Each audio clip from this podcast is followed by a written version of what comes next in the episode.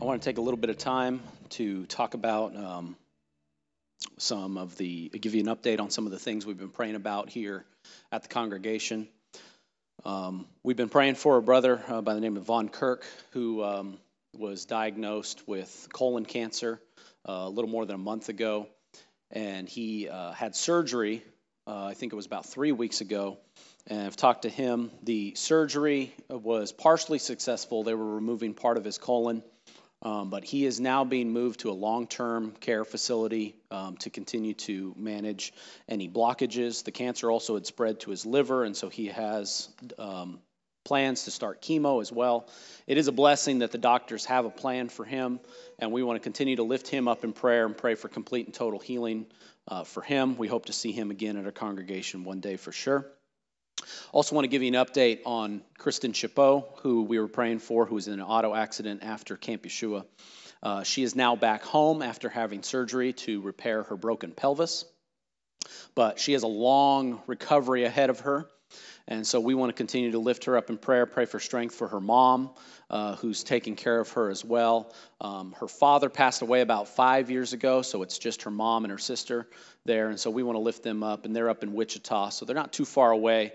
Um, and then for me, I know all the Camp Yeshua kids kind of feel like family as well. So we've been praying for them. So we, so I appreciate for sure joining together as a community and fellowship and lifting her up in prayer. And I know there's a whole number of other prayer requests that we've been praying for on a regular basis. We often find ourselves praying in times of need, when times of distress, when something is going wrong, when we need healing one of the things I want to encourage us to remember to do is to pray even even in the good times, even in the times of peace, not just because things are chaotic and we always go to the Father when when we need something, but we should be going to him for all things. And I know we often when we do prayer requests, we're talking about things that usually it's a need for somebody and somebody finally reaches out and says, "Hey, I'm I'm, I'm hurting here in this place." So I want to pray for them, of course, and never never turn that away. But I want to also remember and encourage us. Hey, if everything seems like it's going well, continue to pray. Continue to thank the Lord for the blessings that He gives to us in your families, in your homes, for this congregation, whatever good things might be happening. We need to always remember to lift up our praises and prayers to Him, even in the good times and the bad. Let us go before the Lord. Heavenly Father, we come before you on the Sabbath day. We thank you, Lord, for this fellowship, for this congregation, for all the people here in this place, Lord. We also lift up those that are not here, Lord. There's a number of us that are traveling at this time, um, whether they be at another event, whether they be um, just away on a trip, maybe it's a vacation, even, Lord. Father, we pray for protection upon them, for anyone who might be traveling at this time. Protect them. Watch over them, cause them to arrive safely at their destination, and we look forward to seeing them return here to back to our community. Father, we lift up those that are in need. We lift up those that are in need of healing, Father. You are the author and finisher of creation. You know every cell in our bodies, Father. So, Father, I pray for our brethren, Lord, that are in need of healing. I pray that you mend the tissues that need to be mended. I pray that you would just repair any cell that needs to be repaired. Father, if there's anything that is not of you present in those bodies, Father, I pray that you would remove it in Yeshua's name.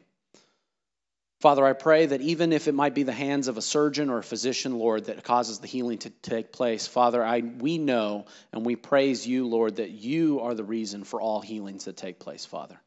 It's by your breath that we breathe each and every day, Father, and it's by your word that we live. And so, Father, I pray that we always give honor and glory and praise to you for anything that happens. Father, we thank you for the good times and the bad. We thank you, Lord, for all the blessings that you give to us here in this place. Father, we come humbly into your throne room by the blood of Yeshua, Lord. And we pray that our prayers always be a sweet incense in your nostrils, just as the incense rose in the temple in days of old. So, Father, we love you, we bless you, and we thank you for all the blessings that you give to us here in our congregation, here at this fellowship, and for this Sabbath day. We thank you for these things, and we thank you in Yeshua's name. Amen. If you would, turn in your Bibles, if you have it, to the book of Deuteronomy, where I'll take a couple of minutes and talk about our Torah portion for this week. Our Torah portion is entitled Va'etchanan, which comes from Deuteronomy chapter 3, starting at verse 23. And it's when Moses is pleading to the Lord. Now, first of all, the whole book of Deuteronomy is Moses speaking to the children of Israel that are going to cross over the Jordan and enter into the promised land. It's an entire book of the covenant that he is reaffirming with that generation that will cross over to the promised land. Some of the people at that mountain were under the age of 20 when they heard the voice of God booming from the mountain at Mount Sinai. But most of that generation was born in the wilderness because this is the remember the older generation they had died off they had rejected the promised land and their judgment was to not go into the promised land. So the people that are standing here hearing these words many of them did not hear the commandments from mount sinai. And so the entire book is a confirmation of the covenant that god made with the children of israel the first couple of chapters is just a historical prologue to just give some of the history. Our Torah portion here, beginning at the end of chapter 3 and going into chapter 4, really begins the meat and potatoes of the covenant that God made with Israel. The title, Va'etchanan, means and I pleaded. And it tells a story about how Moses pleaded with God to beg him to see if he could go into the promised land. And the Lord rejected that. He allowed him to go up on a mountain and see the promised land, but Moses was not allowed to go in. That term, I pleaded, actually also sets the stage for the entirety of the words that are here from Moses here in the book of Deuteronomy. He's talking to this generation that's going to go into the promised land, and he's pleading with them to remember the covenant, to keep the commandments and the statutes and all the things that God has done for them in the wilderness, to remember them and to keep them course, we all know the history and we know what happened. They went into the promised land and they fell away from the covenant. They were enticed by the idols that were in the land. Even though they were told to conquer them and destroy them, they still were ensnared by the idols and the, and the ways of the nations and the ways of the world that they went into. Moses knew this. Moses knew that that was going to happen. Even so, he pleads in these words in the book of Deuteronomy for the children of Israel to hear them and obey them. Maybe that generation wasn't, maybe those words weren't necessarily for that generation, knowing that they were still going to fall away. But we can take these words and we can apply them to our own lives and we can turn back to the covenant that God made with our ancestors. Whether you're naturally born or not, because it was a mixed multitude that was hearing these words, anyways, it doesn't matter what your heritage is. These words were for anyone who identifies and believes in the God of Abraham, Isaac, and Jacob, the God of Israel. It doesn't matter if you were naturally born of Israel. If you were there, if you hear these words, this covenant is for you to take hold. And Moses is pleading with them. Now, they didn't listen, but we can. We can listen to these words. And this, in our Torah portion, which extends from chapter 3 all the way to the middle of chapter 7. This is when also he reaffirms the covenant where we have a repeat, a, a retelling word for word of the Ten Commandments that was spoken by God to the children of Israel at Mount Sinai. We also in chapter 6, we have this portion is most well known for having the Shema and what is called the greatest commandment of the Torah. Deuteronomy chapter 6 and verse 4 says this Hear, O Israel, the Lord our God, the Lord is one. You shall love the Lord your God with all your heart, with all your soul, and with all your strength. And these words which I command you this day shall be in your heart. You shall teach them diligently to your children. You shall talk of them when you sit in your house, when you walk by the way, when you lie down, and when you rise up. You shall bind them for a sign upon your hand. They shall be for frontlets between your eyes. You shall write them on the doorposts of your house and upon your gates. When the Messiah was asked what the greatest commandment was, he quoted this passage right here You shall love the Lord your God with all your heart, with all your soul, and with all your might. This is the greatest commandment. This is the one that all of the other commandments hang upon. If you're not going to follow what God has commanded you to do and obey Him, then you don't love him. But if you are going to do those things, then you have to first, you, you, you have to have made the decision that say, I love what God has done. I love the words that He has spoken, and I will obey them. That's why you obey anyone, anything. That's why children obey their parents occasionally, is because they love their parents. Because they love their father, they love their mother, even when they go through the no stage that Titus is in, actually, right now when there's it's a hit and miss from day to day. It says, "Do you love your daddy?" No. But then sometimes, when maybe when there's uh, something else going on, or I ask him again, "Hey, do you love your daddy?" I love you, daddy. And it's beautiful. It's wonderful. And it's like we sometimes, even as children are disobedient, so are we to our own God. And we only reason why we do anything that they say, check. We do, we obey those words because of our love for the person that is giving them. So we have to love God. The second greatest commandment was love your neighbor as yourself. You don't have any kind of relationship or friendship with anybody unless you have an appreciation and a love for your fellow neighbor, for your fellow brother. This is how we get along with everybody. This is how we get along with God. This is how we get along with our fellow brother. The, on, the, on these two commandments, all the law, all the prophets hang. It's important that we pay attention also that the order in which we're supposed to love. We're supposed to love with all of our heart, with all of our soul, and with all of our might. Do you think that order is important? That it's listed that way? It's also interesting in the gospel accounts, whenever it says that all three synoptic gospels recount this story, but each list is a little different. It's kind of strange. One of the gospels says, with all of your heart, soul, and mind.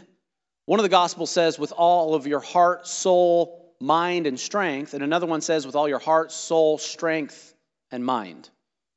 And then here in the Torah, it says, with all your heart, soul, and strength. Each list is a little bit different. The one thing they all have in common is they all start with the heart. The next one is the soul. The strength, the mind, those come later. Loving the Lord with all your with all your strength, with all your mind. Do yourself you can do this experiment. Actually, I don't recommend that you do, but you can run it through your head in a scenario right now. Go to your spouse and tell them that you love them with all of your mind. You know that you love them, and your mind tells you that you love them. Is that going to get you very far? No. Honey, I love you with all of the strength that I have. I'm going to go mow the lawn. I'm going to take out the trash. All of the physical labors that I exert around the house is going to be all I need to prove that I love you. Is that going to get you very far? No. My sister says, yeah. yes, that helps. It helps when, they, when, the, when the husband takes out the trash and mows the lawn. But the important thing is that when you actually go to your spouse, and if you want them to truly know that you love them, you say, I love you with all of my heart, with all my soul, with everything that is inside of me, my innermost being is where my love comes from. And that's the important thing. Love is a spiritual construct. It can't be quantified, it can't be measured, it can't be all of those other things. The amount of somebody's knowledge can be measured with testing and with books. The amount of somebody's strength can be measured and tested by how many pounds they can lift in a single exerted effort. But love that comes from the inwardmost being, that cannot be measured. That has to be spoken, that has to be shared. And that's the kind of love that God commands us to have. And that's what it is to love with your heart and your soul. It's also important, there's always two of everything, there's always two reasons for everything. Like I said, there's two reasons to pray. There's we pray because we're hurting. We also should pray in good times. There's always two things that we have to keep in mind. We also have two houses. Here at HFF, we talk a lot about family. I give a lot of scenarios with husbands and wives and loving our children and things like that. But we all have a spiritual house as well. That Hebrew word for love, ahav, means the strength of the house. If you look at the Hebrew letters, the aleph, the hay, and the bet. Strength of the house is love. And then your heart is the Hebrew word lavav, which is a lamed and two bets, two houses. And what you have is when you invite the Lord into your heart, then you invite the good shepherd into your heart. But you have two houses you have a spiritual house and you have a physical house. What we have to do in our physical houses is make sure the Lord is present there that we're inviting Him into our homes and that it's present when we speak to our spouses, when we speak to our children, and that's where we're exerting love there as well. But we also have to love in our spiritual house. When we go and when we pray to the Lord, we confess our love to Him and we love Him with our inwardmost being as well. We have to balance all of those things out in our lives. This commandment, the greatest commandment, is a commandment of the house the physical one and the spiritual one. It says to put the words on the doorposts of your house, your physical gates, the physical doors. But you also need to put them in your, in your spiritual house, the doors and the gates. Everything that you speak, everything that comes out of your mouth should be the commandments and the word of the Lord and the covenant. Everything that you see with your eyes, that you let in and out, because your eyes are the lamp to the soul and they're windows into your spiritual house. And you need to guard those, and that's why you put frontlets between your eyes, that you remember those commandments, that they are there every time you go in and out of your physical home, in and out of your spiritual home as well.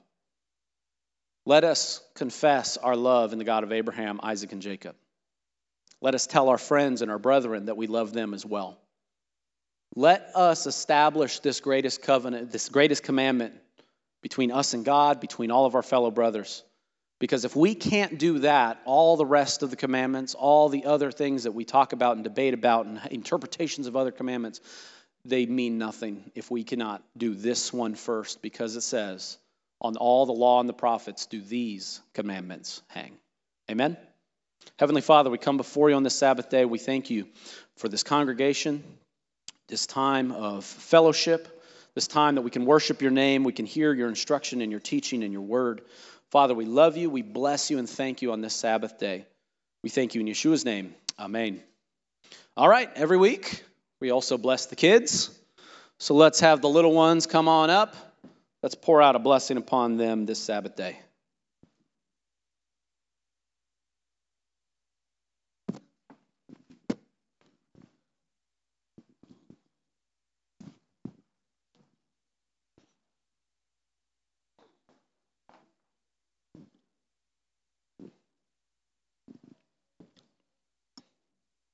All right, we can shift this talit toward the center because that's where the kids want to sit. all right. Let's pour out a blessing upon all of these beautiful children. Heavenly Father, we come before you on this Sabbath day, and we thank you, Lord, for each and every one of these children, the, their beautiful faces, Lord, the brightness that shines from their countenance, Lord, that encourages us and strengthens us and puts a smile on our face as well, Father. We thank you, Lord, for each and every one of these children, Lord, the unmerited favor and grace that they are to us. We thank you, Lord, that you have entrusted their care to us, the parents, mothers, the fathers, any of the elders, Lord, even the grandparents as well, Lord. We thank you for the blessings that they are to us. Father, I pray that you would always give us the words of wisdom to speak life into them, Lord.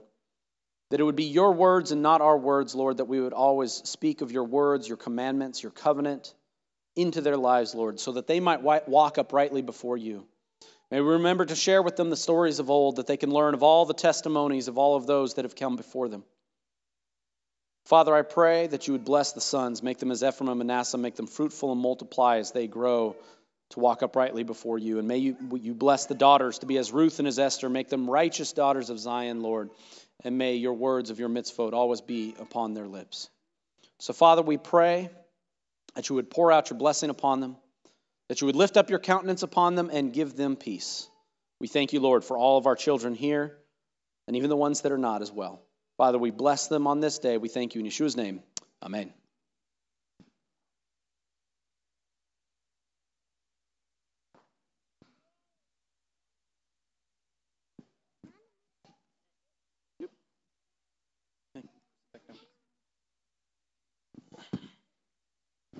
All right, well, real quick, I forgot to make an announcement. Sorry. Um, beforehand, the crying room and the nursing mom's room is no longer right there. Um, I probably should have said that before service started. Uh, we are in the process of combining the nursery and the crying moms uh, and nursing areas. So there is uh, a temporary curtain uh, in the back half with all those nice little rockers and everything in the nursery right there good news is is that it actually is wired for sound, so you actually can hear versus a crying room that was supposed to be wired for sound, but it never worked right. So, uh, so now uh, anybody who uh, wants to nurse in a private spot, there is a private spot in the nursery, and most of you who are nursing have multiple children too, so it kind of is like a win-win because all the toys for the toddlers are in there, plus all the nice stuff. So over the next couple of weeks, we'll have like a nice little curtain area in there. Um, and all that kind of fun stuff. So um, that'll be right out that door for there. So everybody doing okay today? I heard one amen. I heard a yab from back there. Everybody tired? Some people seem like they're tired. Philip's tired. Philip's very tired. Stephen's tired, but he's smiling really big, so it's kind of like I'm, I'm conflicted by your body language versus your head language. Yeah. So, Isaac, you having a good day? Awesome. All right. So today I want to talk to you about uh, starting a revolution. Now, there's a couple of ways that we can think of revolutions, and one of the most common ways is military based. It's some sort of violence, it's some sort of taking up of arms, it's some sort of like overthrowing of government. I mean, we hear about that stuff all the time, uh, especially in the United States. The United States has a long history of uh, going into other countries that are destable and keeping them destable. And so, um, that's kind of revolution is, is the one thought. The other one is making a change in society, a radical change. So everybody's culture is a little bit different. Everybody's come from a different background. Not everybody's come from the state of Oklahoma. Most people have not come from the state of Oklahoma. And so the winds blow us in and keep us for a period of time, then the winds blow us out of Oklahoma. But in that time, there is a society that we're used to. There's a group of friends we're used to. There's a job we're used to. There's, there's a whole area that we're used to. And so, interestingly enough, the Bible is just like that.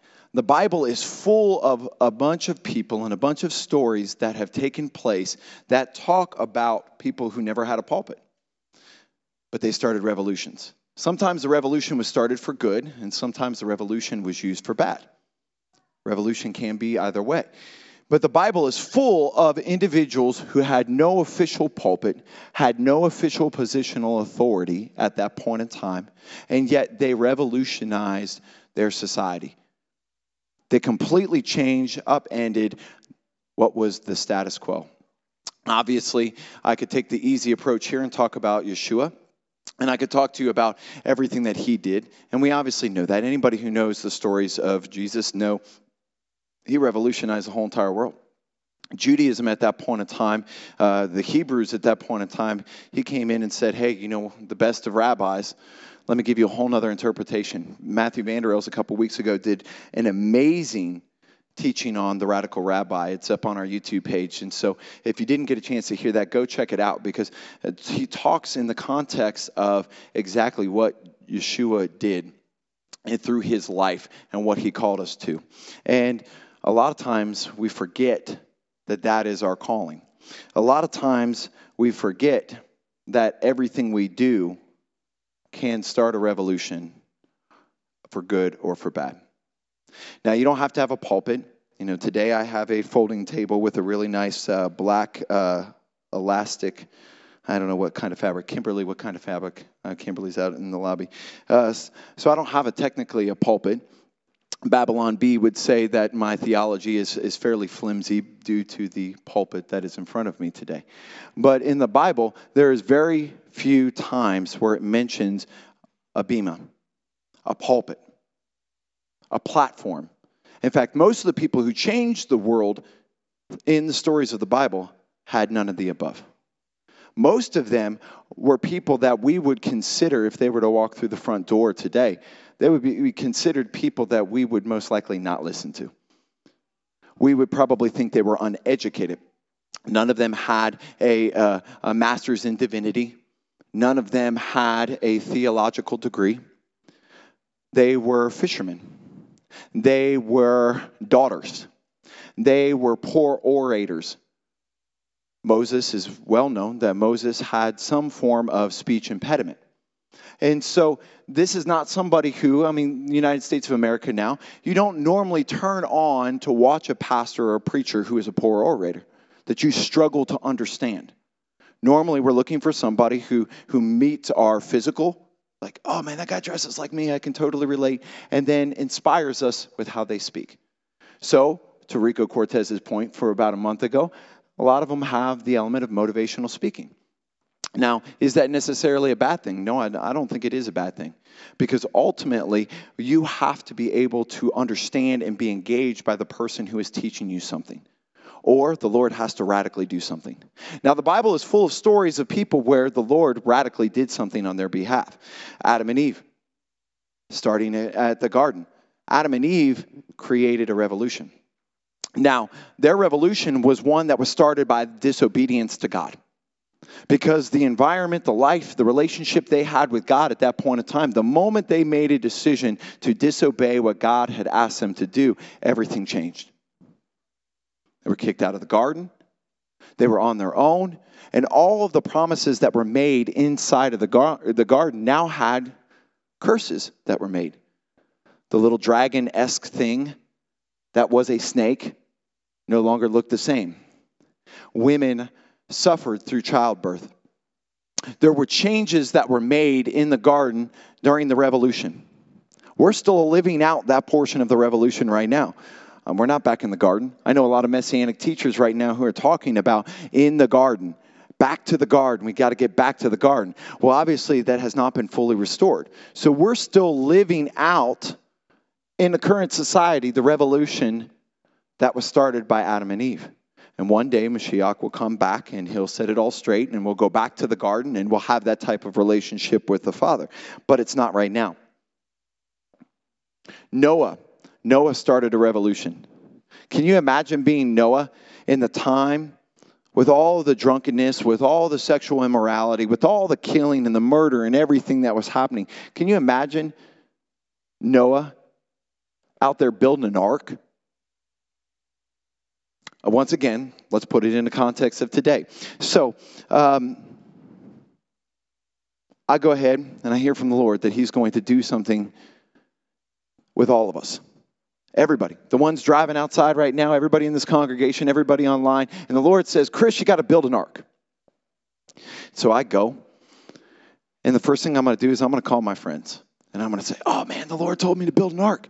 I'm going to build an ark. I need to get railroad ties, and I need to get this, and I need to get this, and I need to get this, and I'm going to build an ark. How many of you, if you received that phone call from me, would think that I have done lost my mind? Most of you would. You'd be like, "What is this a joke? Is this a prank? What's he? Is he okay? We should call April, see if the guy slept." Noah, during that time, listened to God built an ark, and set forth a revolution that completely changed humanity. God wiped out a lot of sin. God wiped out a lot of cultures. God wiped out a lot of things during that time. But because Moses listened to God, he started a revolution. Moses, well, Moses was a bad orator. Moses was not the guy you would think of who was going to go lead an army out of Egypt. And they weren't even really an army, they were a, bunch, a group of people. He was not the guy who we would just, if we had to sit here and make a logical, rational choice. And those of you who know me, I'm very logical and very rational. That would not be the logical and rational choice. A guy who had some element of a speech impediment, a guy who really did not want to go, a guy who fled into the wilderness. And look at what God has done and continues to do through that man. Most of us would not be here if it wasn't through the readings and the writings of Moses. In returning back and seeking to figure out what exactly God is calling for us to do nowadays. Most of us would still be sitting in, in a Sunday church. Most of us would still be in the world, wherever the Lord came reached in and grabbed you. So Moses set forth a revolution, not only for the Hebrew people of his time, but for how many generations down? Because he was obedient to God. He was obedient to God, and through that, what God did is miraculous. So, how about a couple of people in the Bible that you might maybe don't know quite as well? Jabez.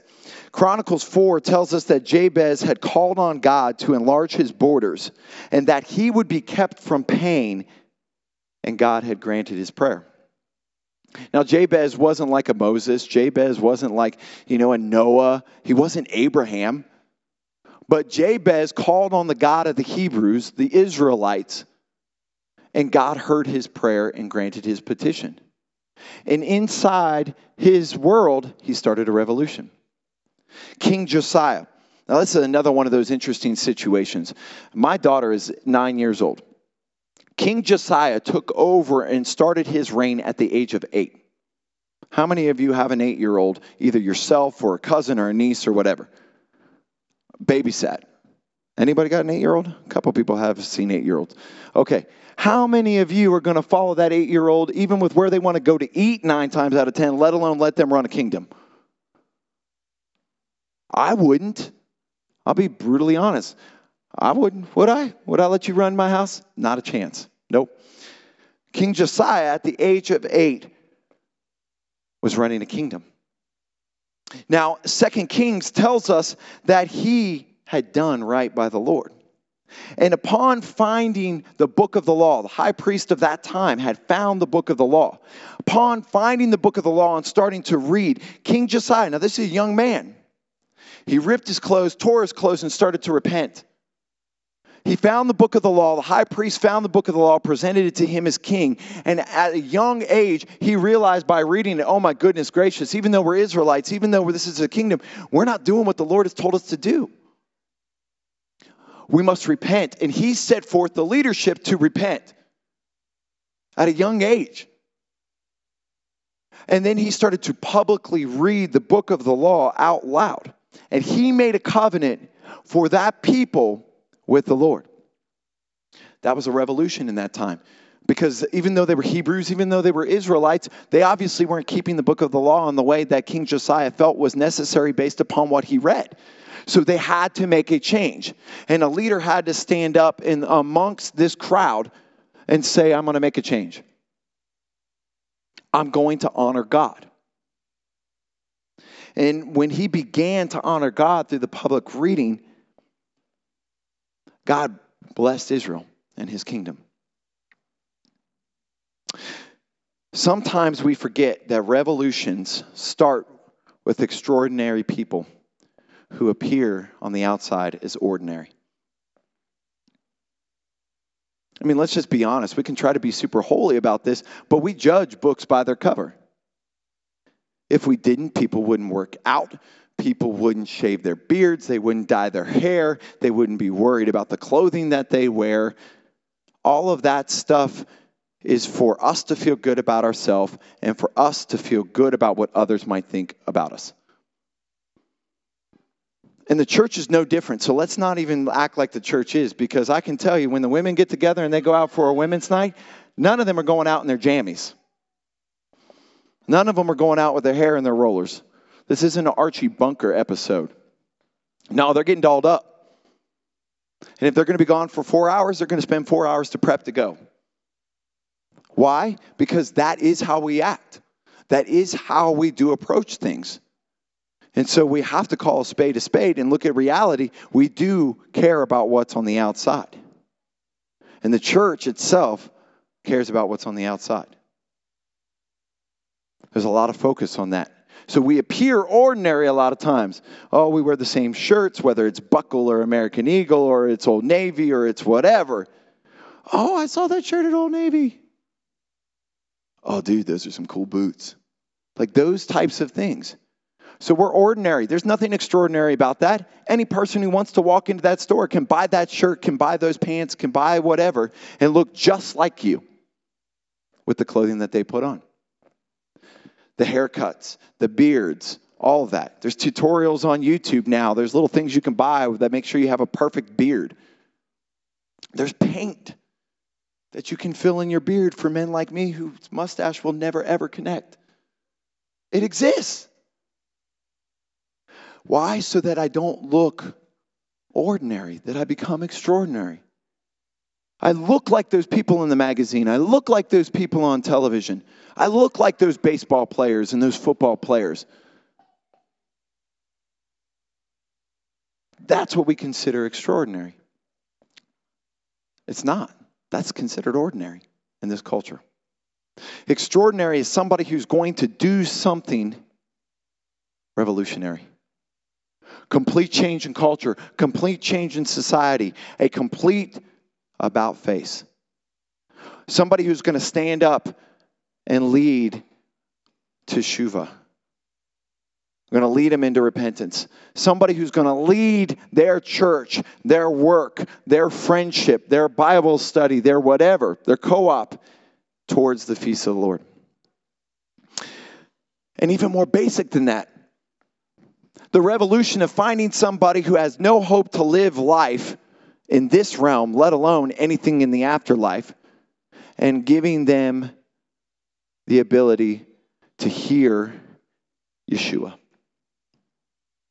to accept salvation, to develop the relationship. Because a lot of times we like to look at where we're at. And where we're at is we're obviously keeping the Sabbath. Obviously, to some degree, we're keeping the Torah and that. And we have forgotten that first and foremost, there are people who have no salvation. The single greatest event to ever take place is when a man gave his life for the sins of every living, breathing human being who was, who is, and is to come. Conquered the grave, rose again, and is coming back. That's a revolution. That's revolutionary. That's why Moses and Yeshua, Jesus, are often compared together. Because look at what Moses is still doing. Right now in Israel, there are hundreds of thousands of Jewish people who gather together and read the words of Moses, who walk out the words of Moses, who say the Aaronic blessing, who go through these prayers, who go to the wall where the temple was. And tomorrow, there will be thousands upon thousands of people who will gather in a church service somewhere around the world professing that Jesus is their salvation. Two amazing revolutionary things that not only changed the day and age of their time, but are still changing lives today. Sometimes we forget that the calling of the Lord comes in our chaos.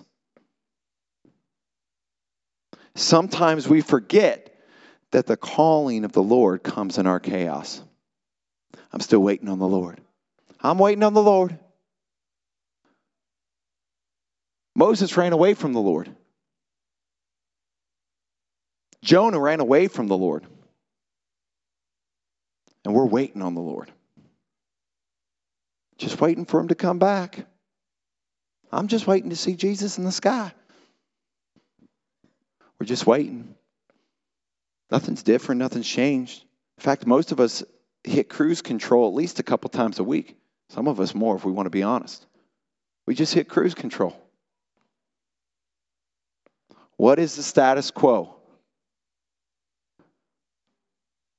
I don't know about you, but uh, I don't believe I was put on this earth to be ordinary.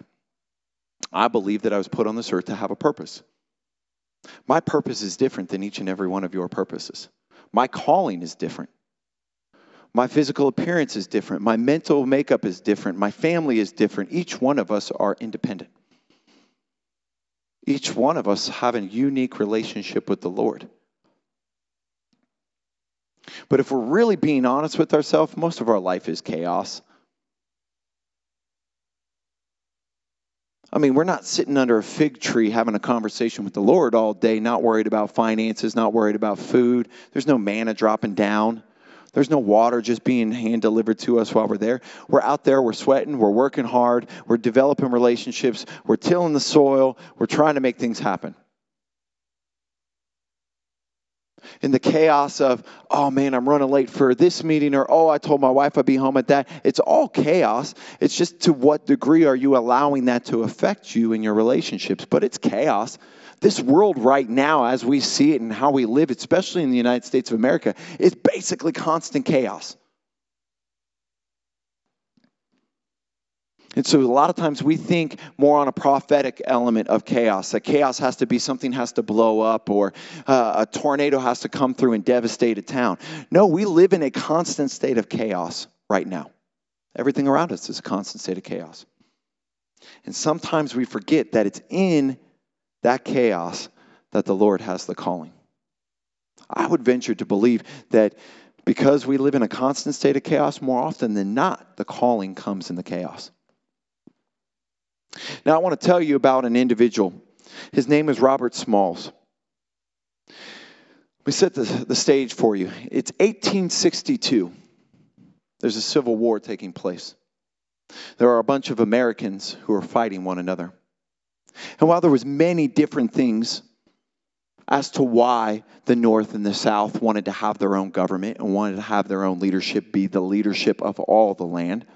One of the things that was brought out to light in that area was slavery. One of the things that is most talked about when it comes to the Civil War is slavery. Now, slavery, as we know throughout history, is not unique to the United States of America. It's not unique to Caucasians and African Americans. Slavery has existed throughout all time. I shouldn't say all time, for a long time. It hasn't been all time.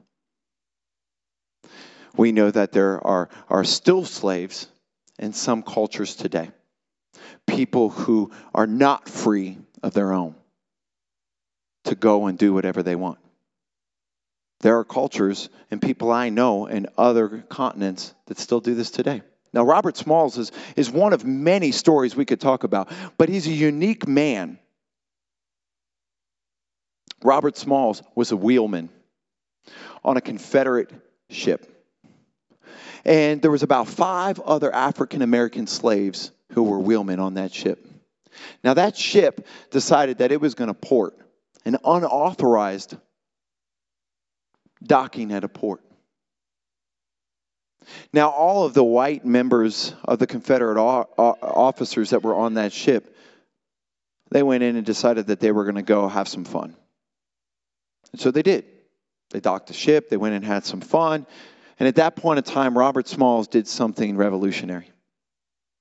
Robert Smalls took control over that ship. And even though the harbor was booby trapped with landmines, and even though there was multiple Confederate gunships, Robert Smalls was able to inspire the rest of the members that were left on that ship to run through that harbor as fast as they could out into the ocean and get away from the Confederate forces and finally be free. Now, this is almost guaranteed to be a suicide mission. Because let's say that Robert Smalls is able to get out to sea. Well, you're in a Confederate port the majority of the ships, the majority of the weaponry, the majority of everything now is against you. Robert Smalls took that chance. Robert Smalls then sailed up the coastline, picked up his family and every member of the families of the other individuals who were in that boat. They were able to pick them up. They were able to uh, head straight out to sea where they saw a U.S. naval ship for the Union Army. And while they were being chased by Confederate ships, shooting at them, they went full steam ahead. They didn't surrender, they didn't turn around, they went full steam ahead until they were able to make it to the Union ship. And the folklore goes that the moment that Robert Smalls approached this ship, and the Union general of that ship looked at him the Union general, being a white male, leaned down and said, Welcome, sir. And it was the first time that Robert Smalls in his life had ever been treated with any type of humanity. They went on to recruit 5,000 African American soldiers to leave the Confederate States and join the Union Army. They were also responsible for helping to basically take back the port that they left out of, which was a huge strategic change in the war. Now, after the Union won the war, Robert Smalls went back to Georgia and he bought his master's home, the land, the home by which he was a slave. He then proceeded on to become a five time U.S. House of Representative member. You know, some of us like to take and we like to say, oh man, I, I hit my weight goal. Or, oh man, I, I did a 30 day Bible study. Or we like to take small little goals that we set for ourselves and we like to champion those things. But then we stop. It's like we used up every bit of motivation to be to do something different, and then we stop. Robert Smalls had done something revolutionary when he saved and freed his family and five other members' families who were slaves. That was revolutionary. He didn't stop. He then helped recruit 5,000 African American slaves to the Union Army who were all freed and empowered in the Union Army. He didn't stop after that either. He then, when the war was done, made enough money and enough prestige that he went back and bought the mansion by which he used to serve at. And used that property as a place to help other slaves who were transitioning during after the war. Now that would have been enough. But then he went on to represent the United States in the House of Representatives for over five terms. The man started multiple revolutions. Now, let us not forget that most of the people who were slave owners were Bible reading, Jesus professing believers.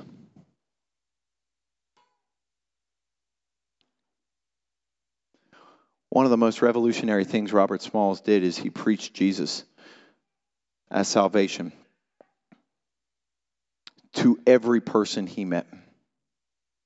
A man who had heard about Jesus and had atrocious things happen to him at the hands of other individuals who professed to read the Bible, who professed Jesus to be the salvation. Atrocious things that man saw. And he didn't walk away from God. And yet, if we pronounce a name different, or are we starting another church? We become weak. We become selfish. We become judgmental. Which are all things that would lead to a hardened heart. Just like the Lord hardened the heart of Pharaoh when Moses came for the Hebrews. Most of the people in leadership of the Nazi army professed that Jesus was the Messiah, and they read the Bible. And yet they slaughtered many, many, many Jews. Now, they started a revolution. But it was not a revolution, I believe, that honored God. However, think about the Jews now. Why would any Jewish person want to have any conversation with anybody from Germany?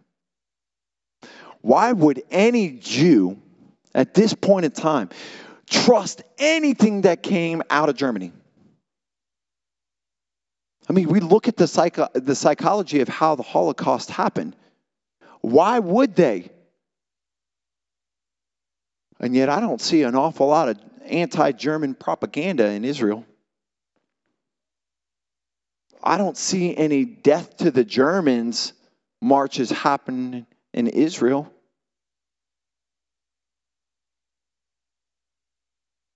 They have started a revolution when the other people started a revolution that was not honoring to God. They have been revolutionary because they have done, just like Ephraim said this morning, they've loved their neighbor as himself. They have every reason not to. Every reason not to. To think that the Christians in the Middle East would sit there on camera and profess that Jesus is the Messiah, knowing that any moment they are going to kill their wife, kill their kids, or kill themselves. That's revolutionary. There's no pulpit, they have no official position of authority. But it's a revolutionary faith that they have. Each one of us interacts with hundreds of people a week, whether it be through social media, whether it be through your, your work, whether it be through your daily life. What revolution are you starting?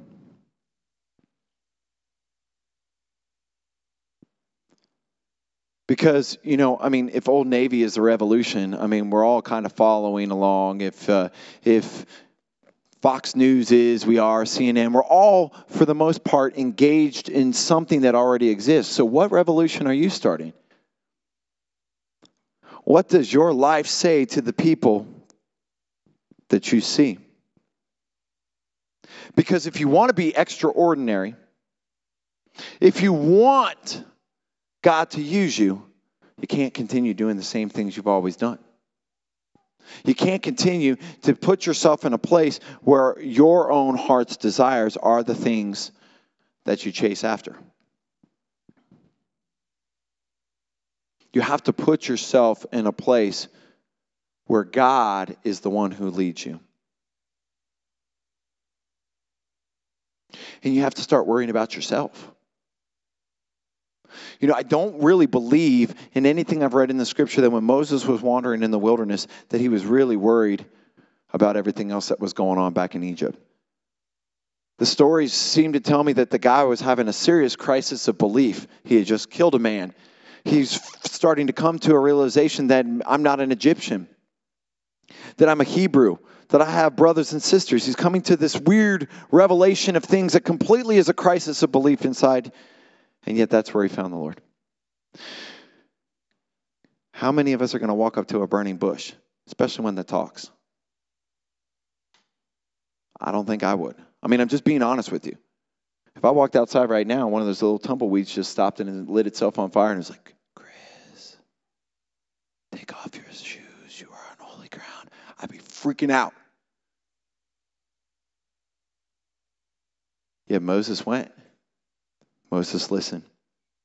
Now, there is a quote that I love so much, and it pained me so much a couple years ago. Because, you know, we talk a lot about our walk. Like, we do a lot of this, but not a lot of this.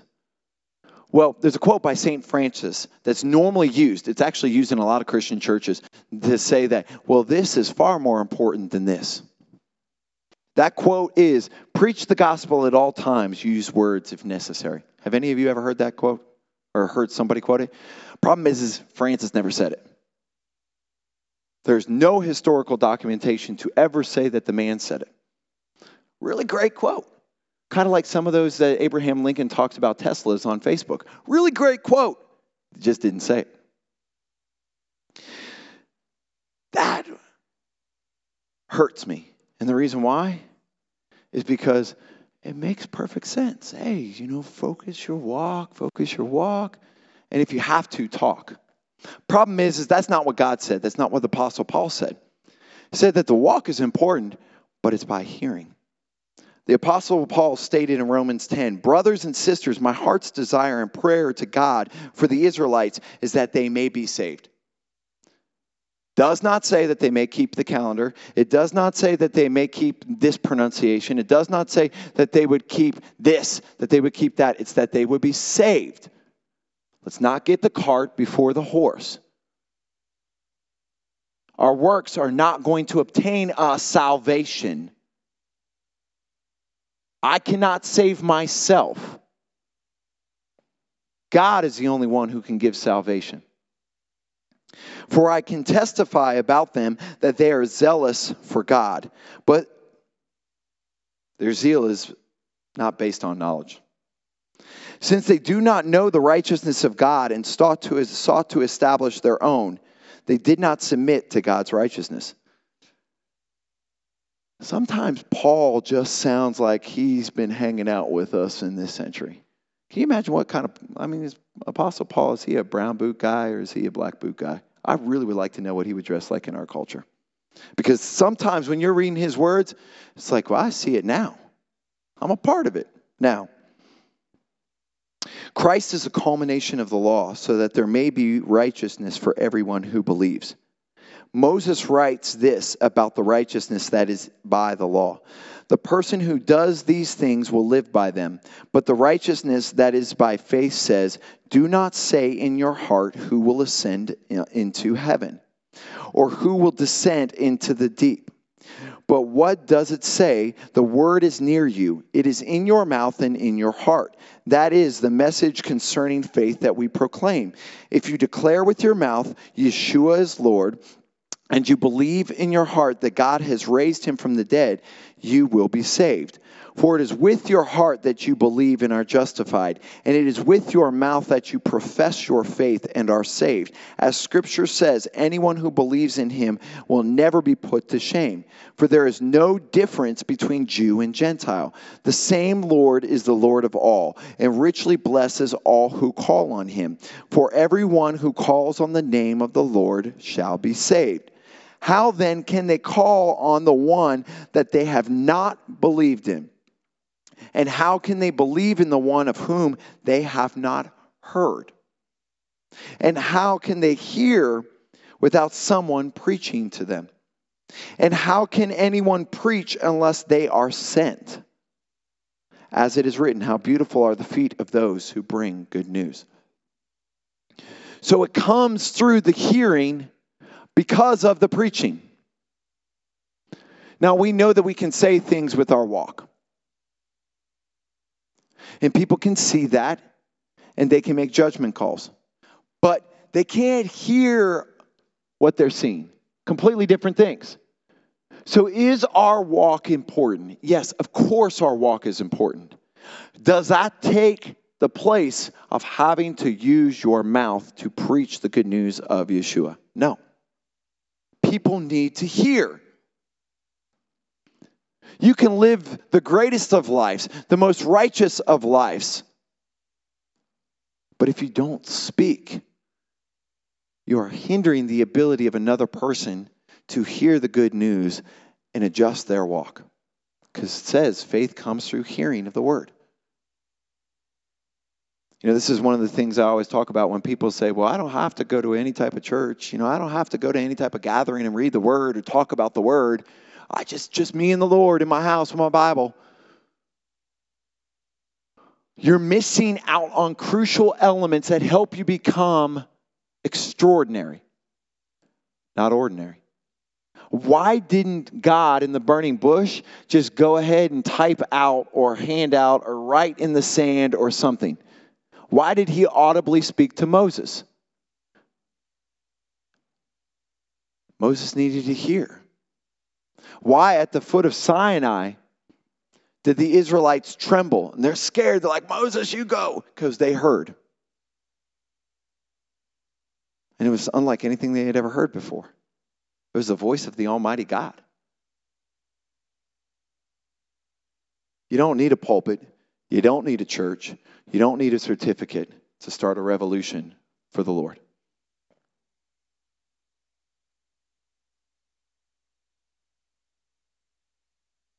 revolutions can either be positive or they can be negative.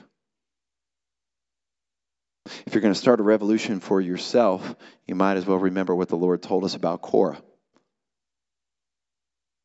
And there's others. If you're going to start a revolution for his kingdom, we need to be focusing on what the Lord has told us. Each person in this room, every person online has the power to start a revolution. The Lord has given us the ability to have the Holy Spirit, the Ruach HaKodesh, live inside each and every one of us. The same power that rose Lazarus from the grave, the same power that a lady would bring her most expensive perfume into a room and, and anoint him with that. The woman said nothing, but her faith was known.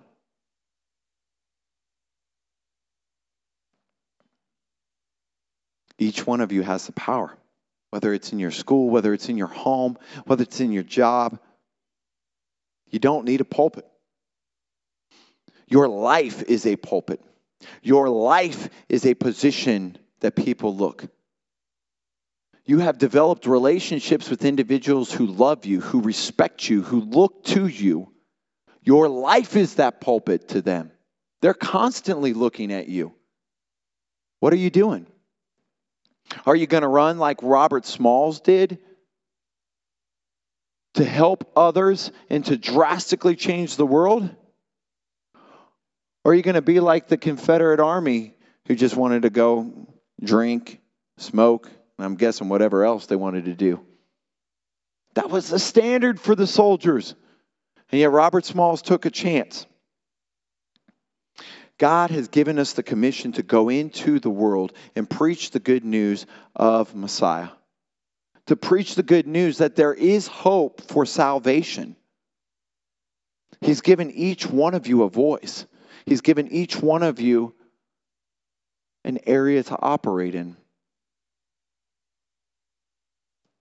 You may be the person the Lord has called to radically change the way somebody experiences God. And some of you are still waiting for a pulpit.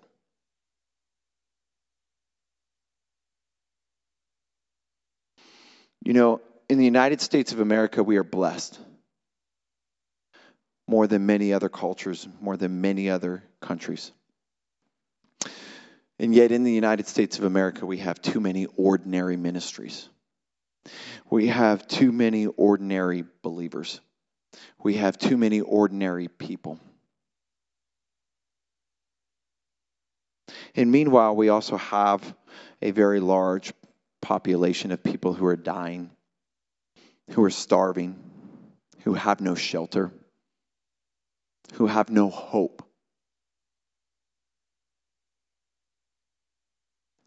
We must remember that if we want people to understand the blessings of the Torah, the blessings of the Old Testament, the blessings of the feast of the Lord, they must first see the one who gave us the law. And that was Messiah. They must first see the spirit by which that law was given. It transcended time. In our minds, it's all time. It's a chronological book. The Bible is not a chronological book. It's just not. It doesn't even fit. That's why you got messianic people trying to take passages out of the book, out of the Bible, try to make it a chronological book. It's not. It's not a chronological book. God transcends time. Some of us have to remember the spirit by which God called Israel to the feast. Some of us have to remember the spirit by which God gave the Torah. Then we might be able to step out of what has been considered ordinary and become extraordinary. Some of you are waiting for your pulpit, and you've had it the whole time. The question is going to be is are you going to revolutionize the environment that the Lord has put you in or are you going to let it be ordinary? Honestly, I believe as I look around our movement, as I look around the status of, of believers today, and I'm ready for the revolution to start. Because I see a lot of similarities to the culture and the time by which Yeshua came the first time. And when he came, he revolutionized everything. The smartest of men, the smartest of leadership. He said, Ah, I know you've heard it said, but I tell you.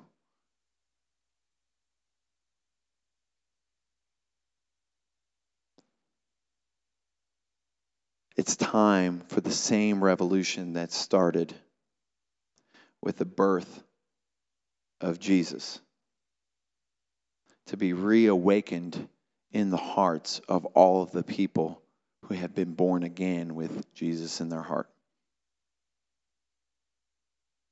And then each one of us will be people who will start a revolution with the pulpit the Lord has given us.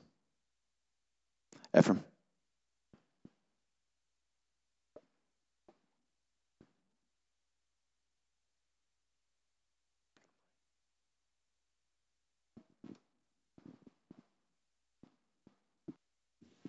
If we could all rise, please.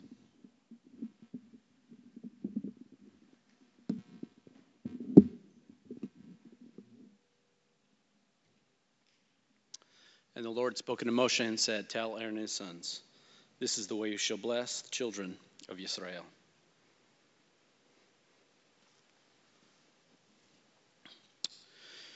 Yivarechecha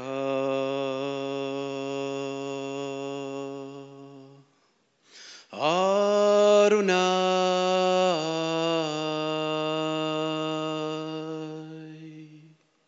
Vaishmarei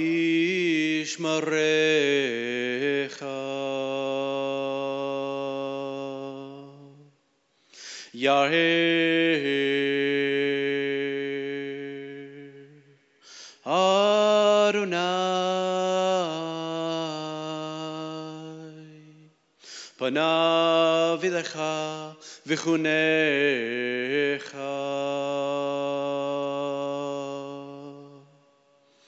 יישא אדוני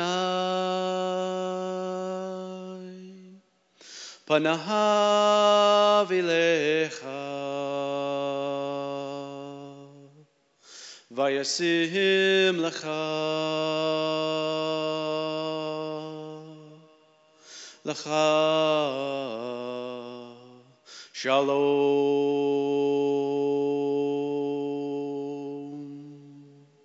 Bashem Yeshua Hamashiach, sarcha shalom, shalom. May the Lord bless you and keep you. The Lord make his face to shine upon you and be gracious to you. May the Lord lift up his countenance upon you and give you peace. In the name of Yeshua the Messiah, the Prince of Peace, shalom.